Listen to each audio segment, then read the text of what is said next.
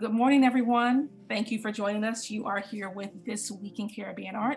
My name is Melissa Hunter Davis, founder of Sugarcane Magazine, and I am here with the best hostesses in the world, starting with Susie. Morning, everyone. Suzanne Fredericks here of Susie Wong Presents. And Maria.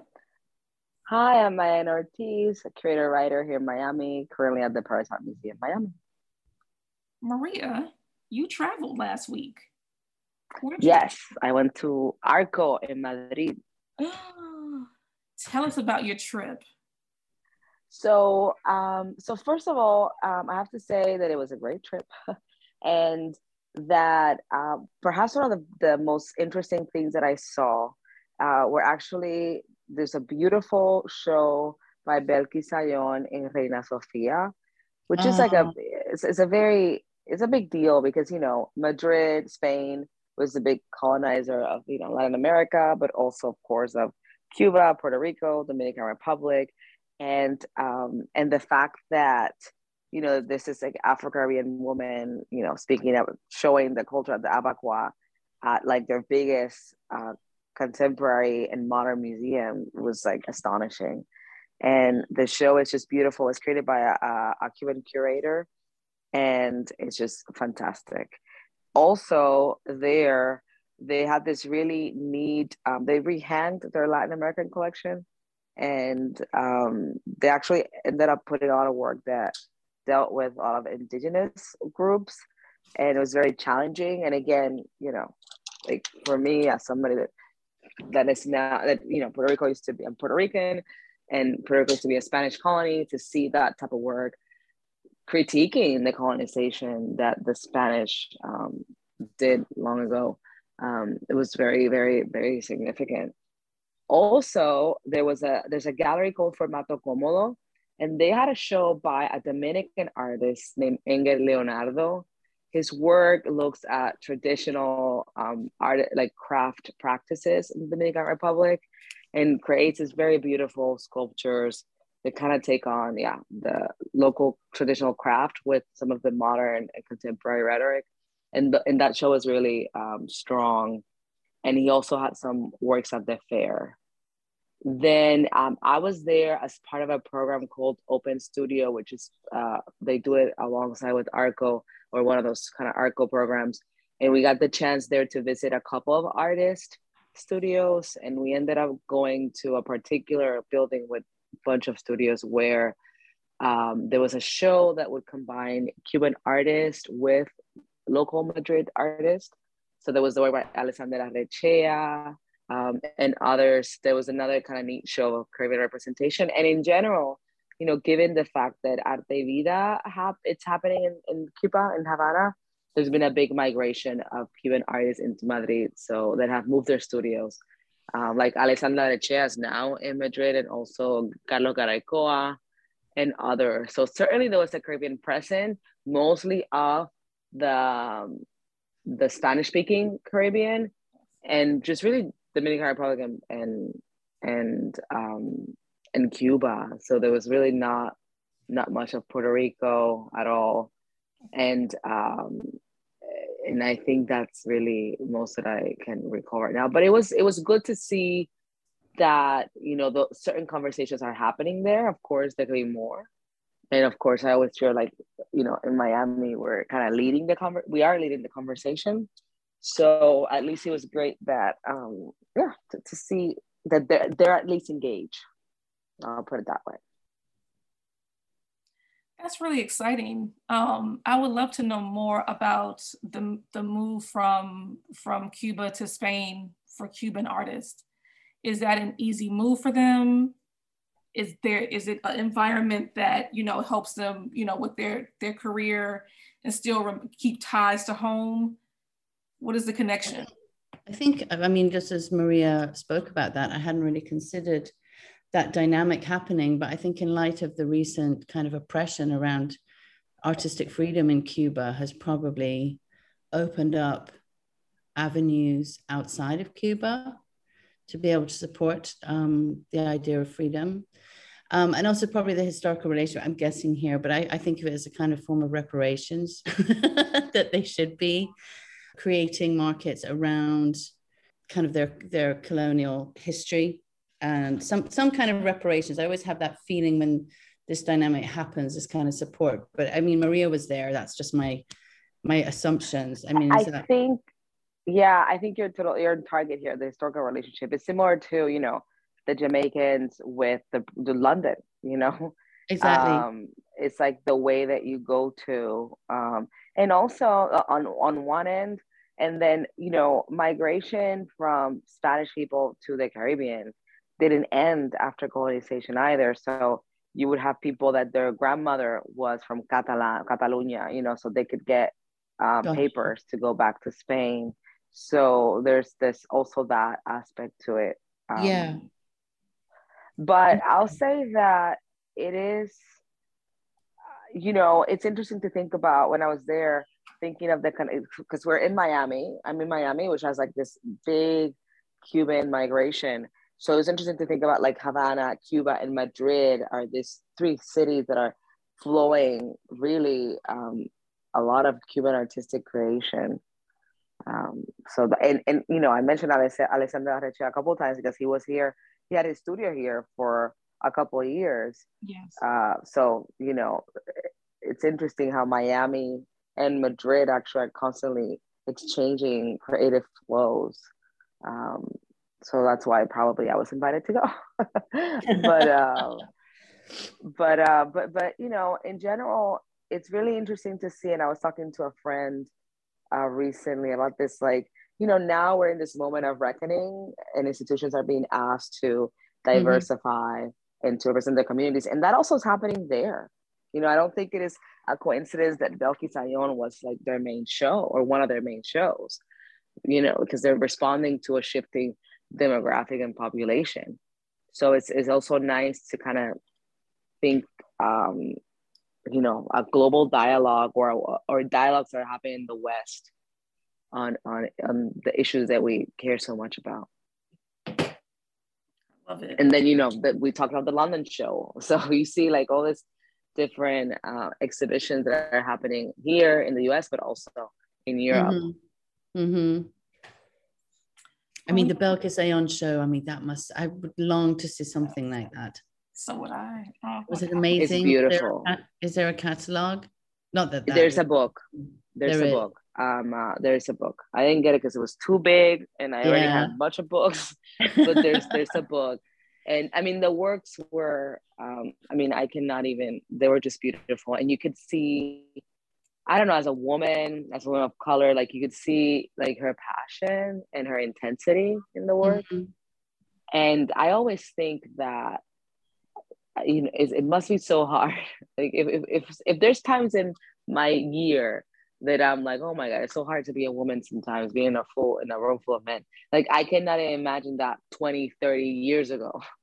So and, and in the art context. So I'm always very moved by by that. Mm-hmm.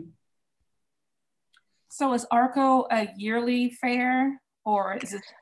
ARCO is a yearly fair. Yes, it happens every February, and for the longest time, and I think today is still like um, perhaps it was known as the Latin American Fair. So, uh, and they would dedicate it to a country every year. This year, it wasn't dedicated to a country per se um, and they were and, and, of course there was latin american representation you know artists from like there was this really nice artist from argentina for example that was um, looking more at like the indigenous and also kind of like minority communities in argentina. Um, artists from peru mexico but yeah it happens once a year.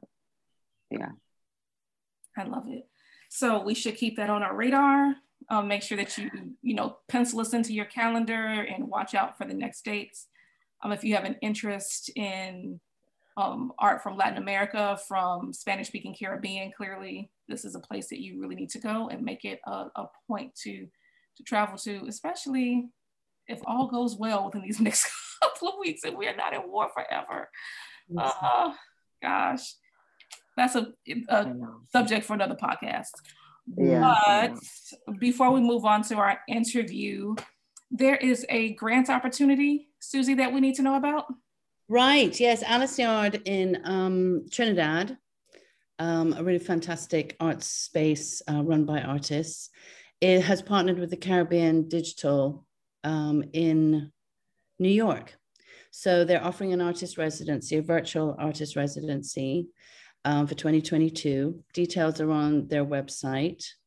Um, it looks really good. It, it, includes curatorial mentorship by Christopher Cozier and engagement with critics and um, curators, as well as a commissioning of writing around the artist's work. So it really creates a lot of support and some networking. And it's virtual, so um, it is open to the whole of the Caribbean and I believe the diaspora. Yes, it is. And um, that closes with the applications. I can't see it here, but it is um, Caribbean Digital NYC.net for anyone interested. And I always tell artists, you know, take advantage of all of these calls for funding, fellowships. Um, you never know where your feet will land and how these opportunities can help elevate your career. Exactly. And so you shared something with us that I thought was incredible. So, and like I mentioned to you, when I think we're not even going to use that, but what I mentioned to you is that in the United States, we've had these conversations um, probably about like 10, 15 years ago about gardens that African Americans kept um, during slavery as a way to sustain themselves when they weren't given enough to mm-hmm. eat from um, the plantation owners. So you've um, brought this really fantastic story from The Guardian. Um, can you share more about it? Um, sure. It's about an exhibition. I mean, what I find is, you know, the smaller institutions and spaces that put on some sometimes some really fantastic exhibitions don't have the budgets for the kind of publicity they need to get around it. So I'm really glad this was covered. This is at the Garden Museum, which is a small museum in South London, and it's called Sowing Roots. Um, and it looks at how the Caribbean diaspora, the how they've brought horticultural heritage into the idea of British gardening. I mean, there's a culture over there of a, what they call allotments. So if you live in particular areas, you can you can apply to have a piece of land which you farm. It's a very kind of British thing. I mean, I think so. That's when I was there, I always thought it was a really strange but interesting thing because it's freezing over there and how, how they garden and farm in the winter i don't know and so sowing in the, in the spring etc but the show itself tells stories of like 15 different people um, and their experience into this kind of cultural exchange. So they have brought um, so so one like just wanted to grow food to show his children how, where food comes from. And then the community sport support really grew. And now they have like educational a much larger space that they farm. And there's a lot of educational workshops around it. Um, another woman that sounded really interesting she she was interested in the medicinal you know and she has grown a very very carib like a foundational caribbean knowledge in medicinal plants in her space. So I just think it's really wonderful that these things are brought to light because so often these things just are considered normal or not so important and they get, they kind of slip away, you know. Um, and it's interesting that this exhibition has come because there was one recently in July at the Museum of London, which is a bigger museum. Um, and it was called Community Power and Place. And it was about more more focused on it was it was still about the Caribbean diaspora in the UK, but it was more about entrepreneurship, and that was all about food, bringing food in for the Caribbean, and all these various stories there. So I think it's really interesting that this is this is in the public kind of discourse, and um, if I could go to this show, I would I would be over there like a shot. So anyone in London who wants to get more into the idea and the, of food as power and culture should be checking out this exhibition. You know, I think that's really exciting, and I think that will be exciting for the U.S. as well. Uh, one of the things that's really interesting about the United about being in the United States, especially in the South, is all of the fruits and herbs that were brought over from the Caribbean here. So there is, I call them cerasee bushes um, in my community. And sometimes when we go for a walk, whenever we see cerasee kind of taking over one, you mm-hmm. know, immediately like grab some of those vines, know, because that's a great tea you know, when you're ill to have. Um, and so many things come from the Caribbean that you see grown here. So that's really exciting. I would love to see that here in the States. That would be excellent. Yeah. I, I wanted to add there, uh, now that you mentioned that, Melissa, you know, I've learned to know about crops in other islands living here in Miami. So the the ackee tree, right, that is like Jamaican. Mm-hmm. That's mm-hmm. something that I never grew up with in Puerto Rico, but then somebody told me uh, it was like, oh, that's a Jamaican. Oh, oh, okay. So that's also been really neat to kind of learn. And then I, there was a lizard that apparently came from DR. You know, the, the ones that have like the the round tail. Yes. Um, we have a guest that he might know about them. But um, anyway. I think it, it must come from the island of Hispaniola, right? Because I all Haitians I know say, "Oh, that's a Haitian um, lizard," um, but I was told came over on on barges. you initially saw them in Fort Lauderdale. I used to see them there for years, and I was like, "Oh, thank God, let them stay right here, Fort Lauderdale." But no, now everybody has them. so yeah, welcome to Miami. they look like they look like little alligators to me. Bony Ramirez was born in 1996 in Tenares, Salcedo, Dominican Republic. He currently lives and works in New Jersey. Born in a small town in the Dominican Republic, Bony Ramirez retains a connection to his Dominican heritage through his art, incorporating elements of the Caribbean with his own distinctive details. Through a combination of painting and drawing, Ramirez adheres life-size paper figures into painted wood panels. His subjects are bold yet strange, often appearing mysteriously oversized or contorted. Bony Ramirez adheres to black and brown drawn figures onto painted wood panels, creating mixed medium portraits that portray contemporary Caribbean life and the underlying European colonist history that remains in the psyches of individuals. Bony, thank you for joining us. Thank you so much. Thank you so much for having me as well. Oh, hi, Bony. Uh, I guess I wanted to start the conversation. Um, you've been having a great year. Uh, you were just recently yes. here in Miami at the yes. Fountainhead residency. Perhaps what have you been up to? oh no, sure. So I just finished uh, a Fountainhead residency. I started uh, during the month of February um, until the end of the of that month, and it was a really uh, really great experience. Um, in particular, for me, just being in Miami, uh, mainly. The interesting thing is that uh, since I came to this country in 2009, I haven't been back to my country.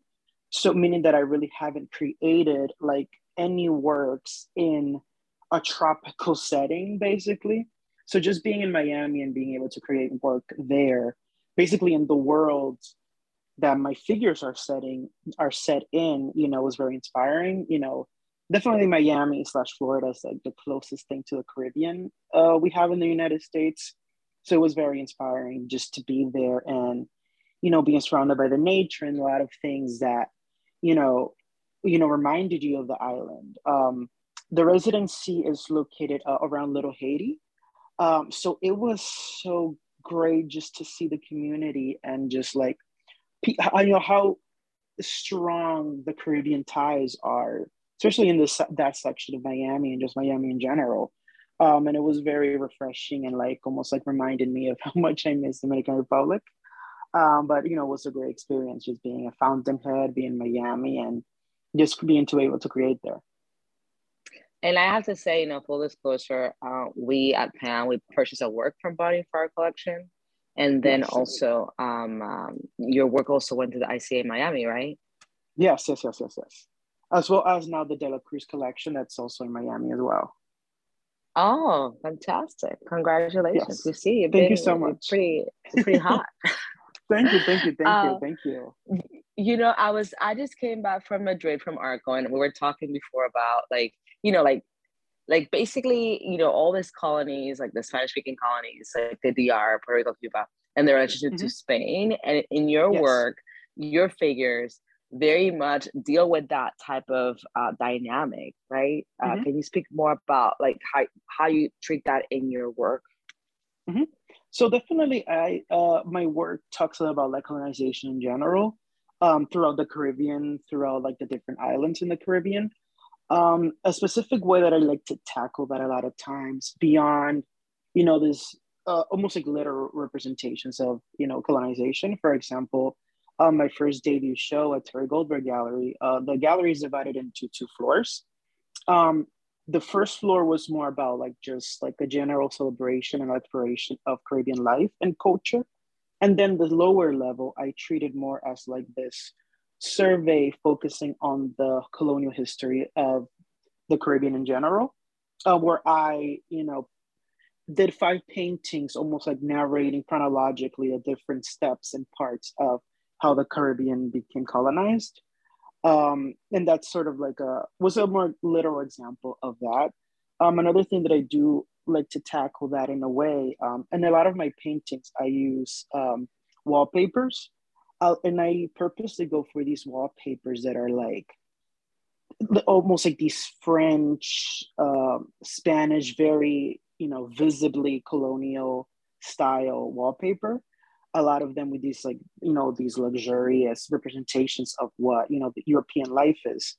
And i use them for dresses mainly for a lot of the figures to have sort of like this almost like um it's almost like colonizing the colonizer in a way of like i'm taking something that you have and putting it in us just how you took a lot from us in the caribbean and use it in your own culture um and that's also one, one that's one of the ways through the wallpapers that I use.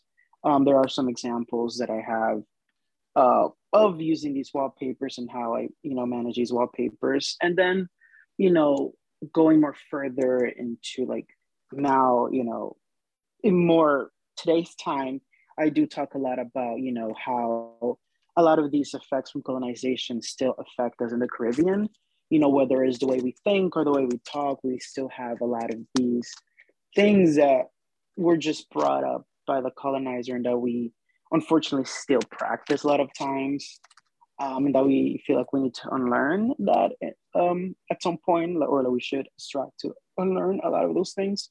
Um, and I do, again, I guess, talk a lot of, about the almost like European gaze when it comes to, or just like the almost like how the Caribbean is perceived in the world, especially by European countries or like the United States and stuff.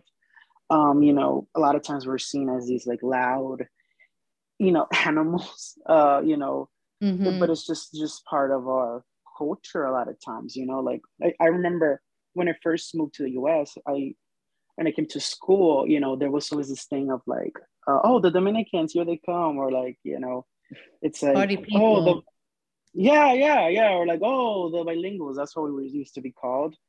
Um, and, and it's crazy because the town where I um, went to school, Perth Amboy, New Jersey, most of the population is Dominican slash, you know, Puerto Rican.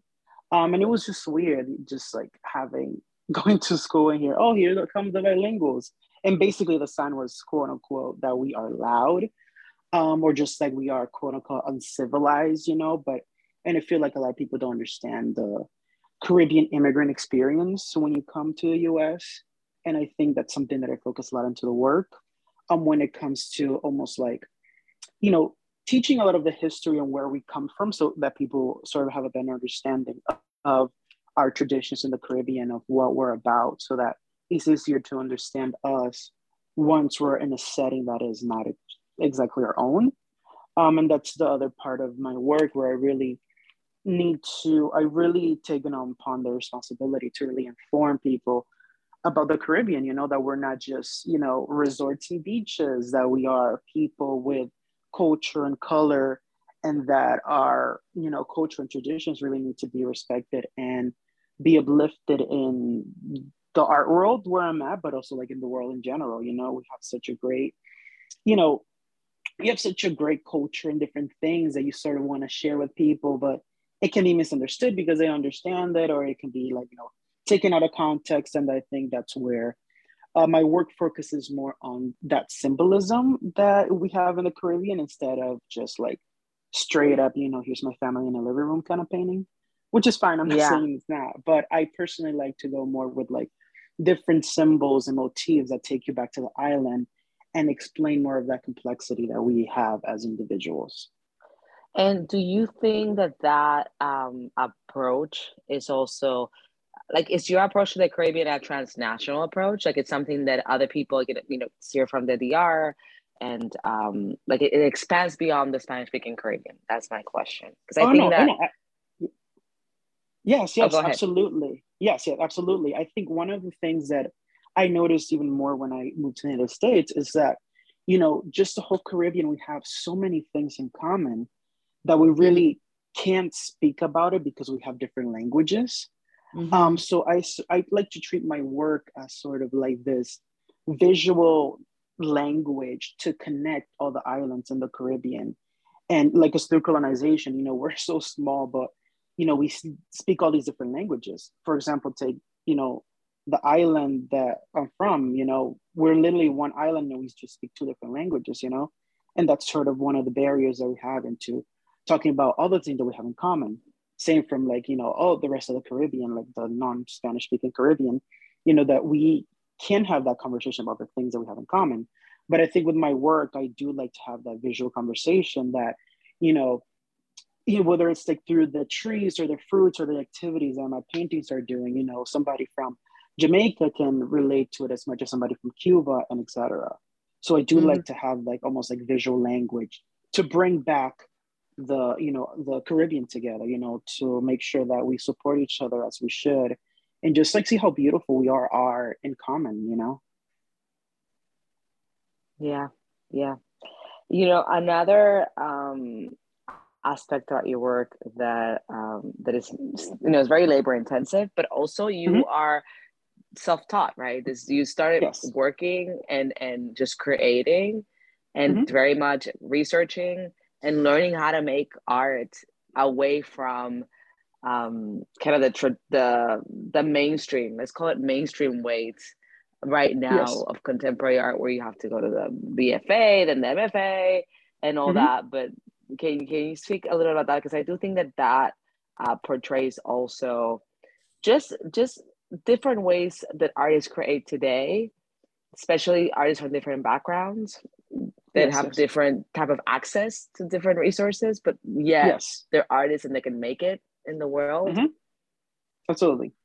Um, so I think, you know, um, just like my story is sort of like this, almost like, you know, immigrant stories that a lot of us go through, you know, I came to this country with just my mother and my little brother and as much as many immigrants you know just coming to this country is not easy to um, you know have a stable base especially like the beginning years so i as as much as well as i did in high school for example because i did eighth grade and i did high school in this country um, you know, I was not able to attend college, um, just you know, out of the financial things. Even though I did good at school and everything, it was just not something that was capable of for me and my family which is definitely the stories of a lot of immigrants. Um, in my case, you know, I just kept uh, painting.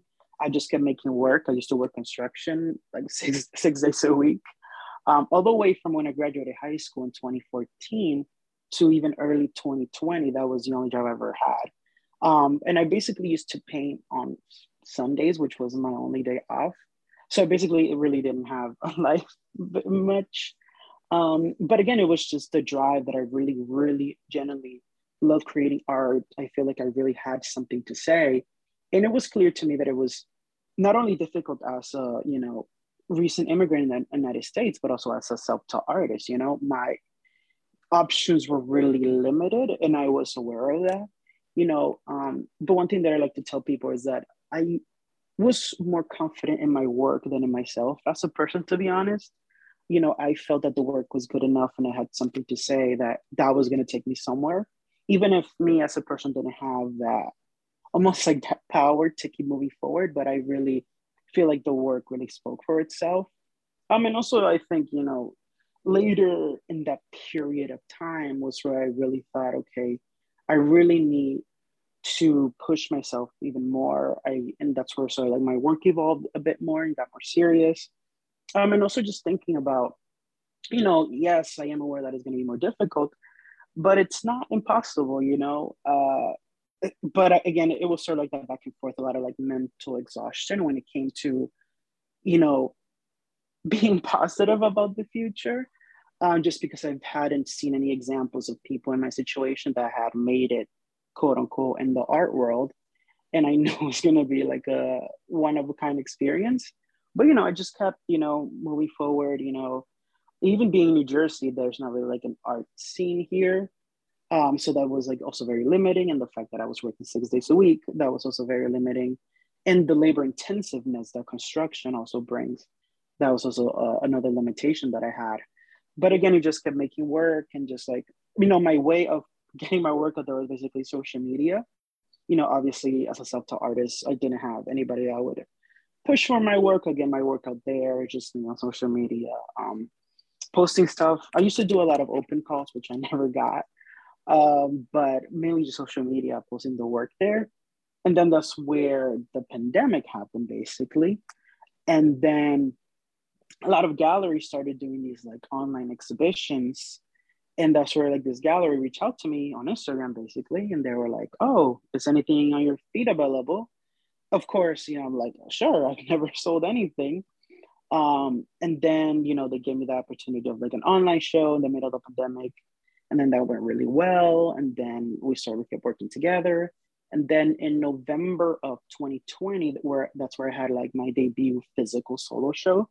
Um, it opened uh, November 7th, which was the day where the elections were announced. So it was a very hectic day, especially in the morning when everything in New York, especially, was boarded up, and you know we were ready for a riot, basically but you know that was the day of my opening um, and i really enjoyed it a lot of people came it did really well and then sort of from there then other galleries started to reach out and you know other group shows and like fairs and stuff started to follow. So it's been great since. I and i that's you know, a great again, story.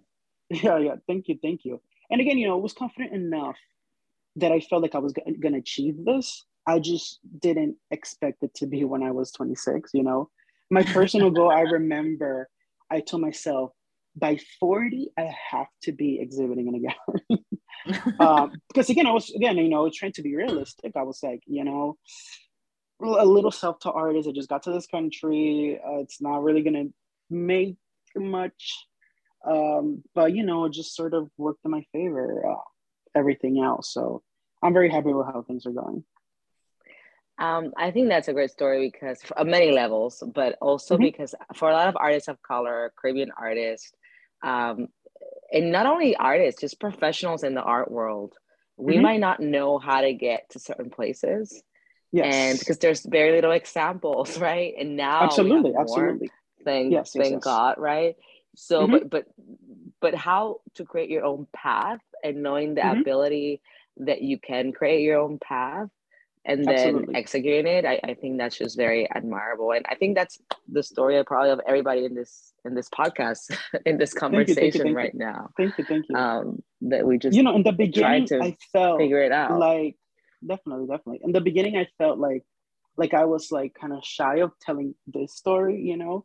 But it's like you said you know like we don't really have examples. And i think just like by me or anybody in this panel you know talking about our experience of how we got to where we are and beating the odds basically you know it's very inspiring for like the future generations or somebody that's thinking of doing the same thing you know? Of course. And of course you also have a great talent um, oh, in yeah, artistry. So that, that helps. that helps. yes, i would thank also you, say you. i think the you know the challenges i mean what's inspiring about the story and I, I didn't know that. I knew you were self-taught. I didn't realize it was such a recent rise you know? So congratulations on that.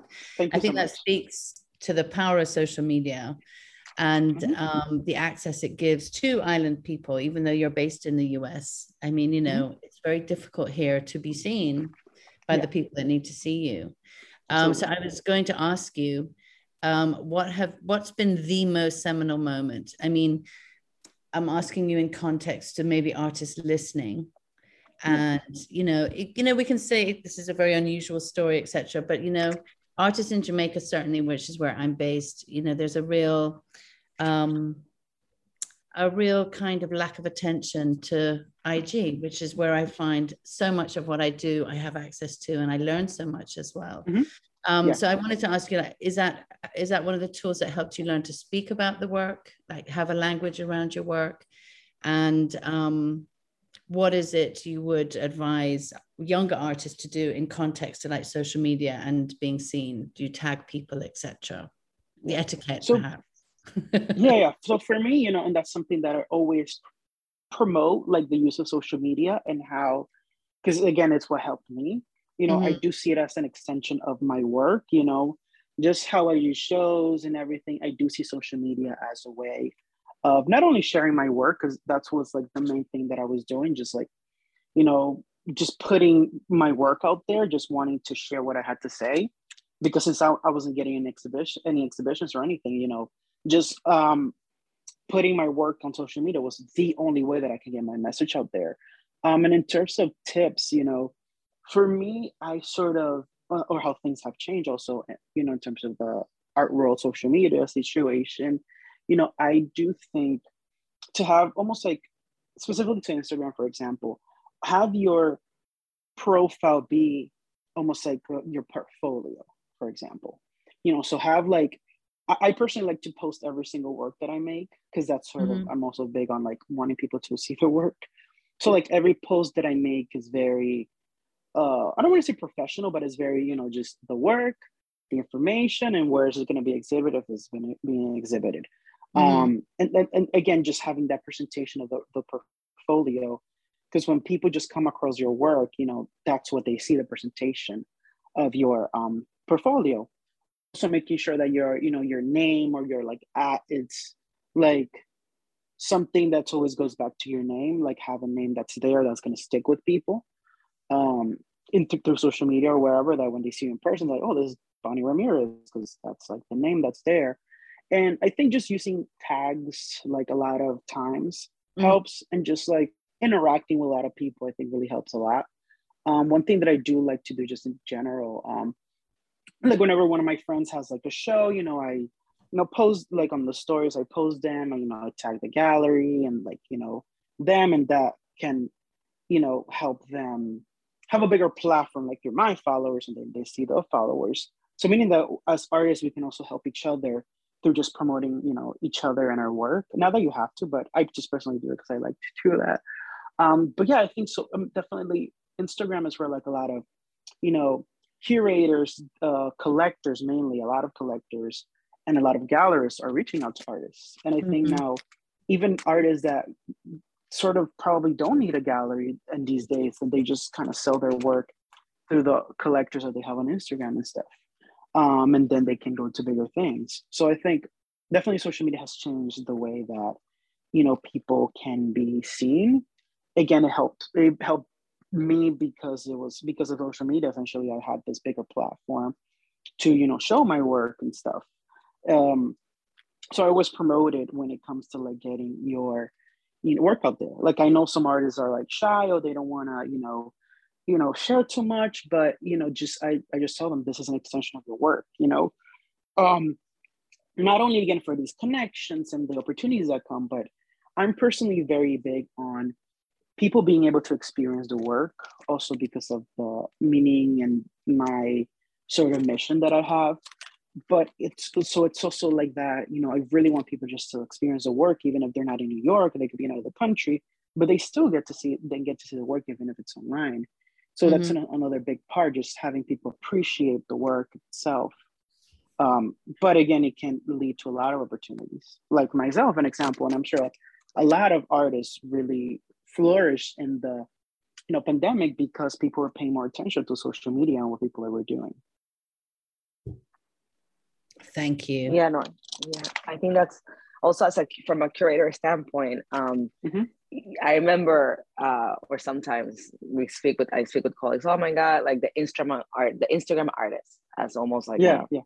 a yeah. negative thing because you're kind of looking at followers and how many followers they have etc but mm-hmm. putting that aside I think also what like what you just said, like Instagram also or social media, let's just say social media, gives an opportunity for people that might be overlooked because they're mm-hmm. not following kind of the quote unquote mainstream way of becoming an artist because they're not based in a particular city because they mm-hmm. not go to a particular MFA program and and but that doesn't mean that you, you know they're not they're great artists that still mm-hmm. emerge or that exist outside of those of those yeah. mainstream um, avenues so that's very important i think that for all of us that are doing work that pr- tries to give visibility to people that have been invisible it is important to step out outside of our comfort zones to to keep looking for great work because it's out there. Yeah, yeah, absolutely.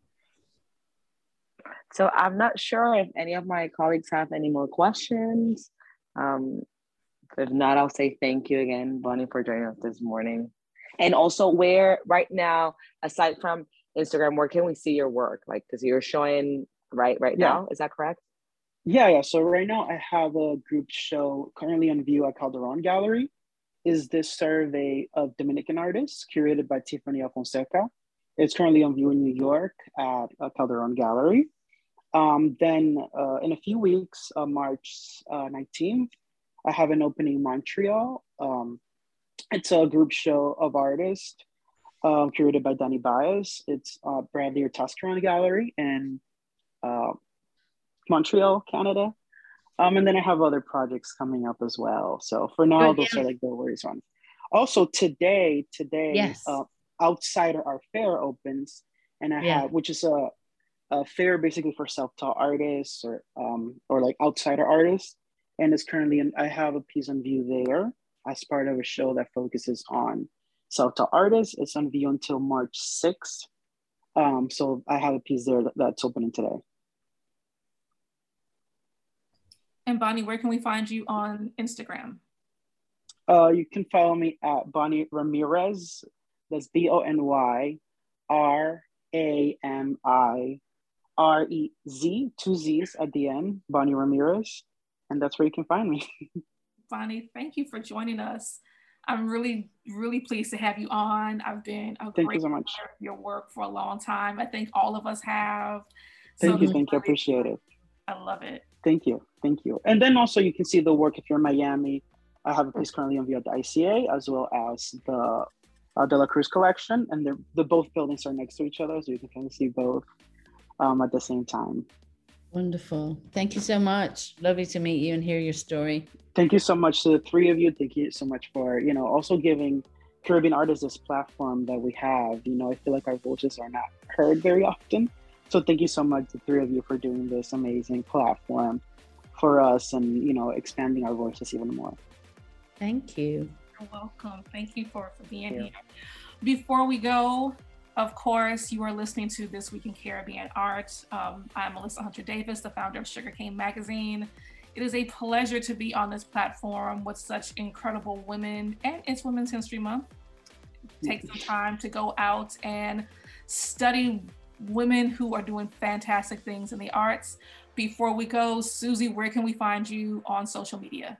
Social media, I'm at Susie Wong Presents on IG. Maria, where can we find you? You can find me in IG, Contemporary Chica. And you can find Sugarcane Magazine at Sugarcane Magazine on Instagram. Before you go, some housekeeping. Be sure to download, be sure to give us four, five, 20, 17,000 stars, however many stars that you're supposed to give us. Give us those stars and subscribe. We want to get those numbers up, up, up, up, up. Thank you for joining us. If you are looking for art um, from the African diaspora, you can look to Sugarcane Magazine. You can visit us at sugarcanemag.com, get a subscription, view the website, join us, on, join us on social media, and we will see you next week and listen to you next week. Goodbye, everyone. Bye. Bye. Bye. Thank you. Thank you.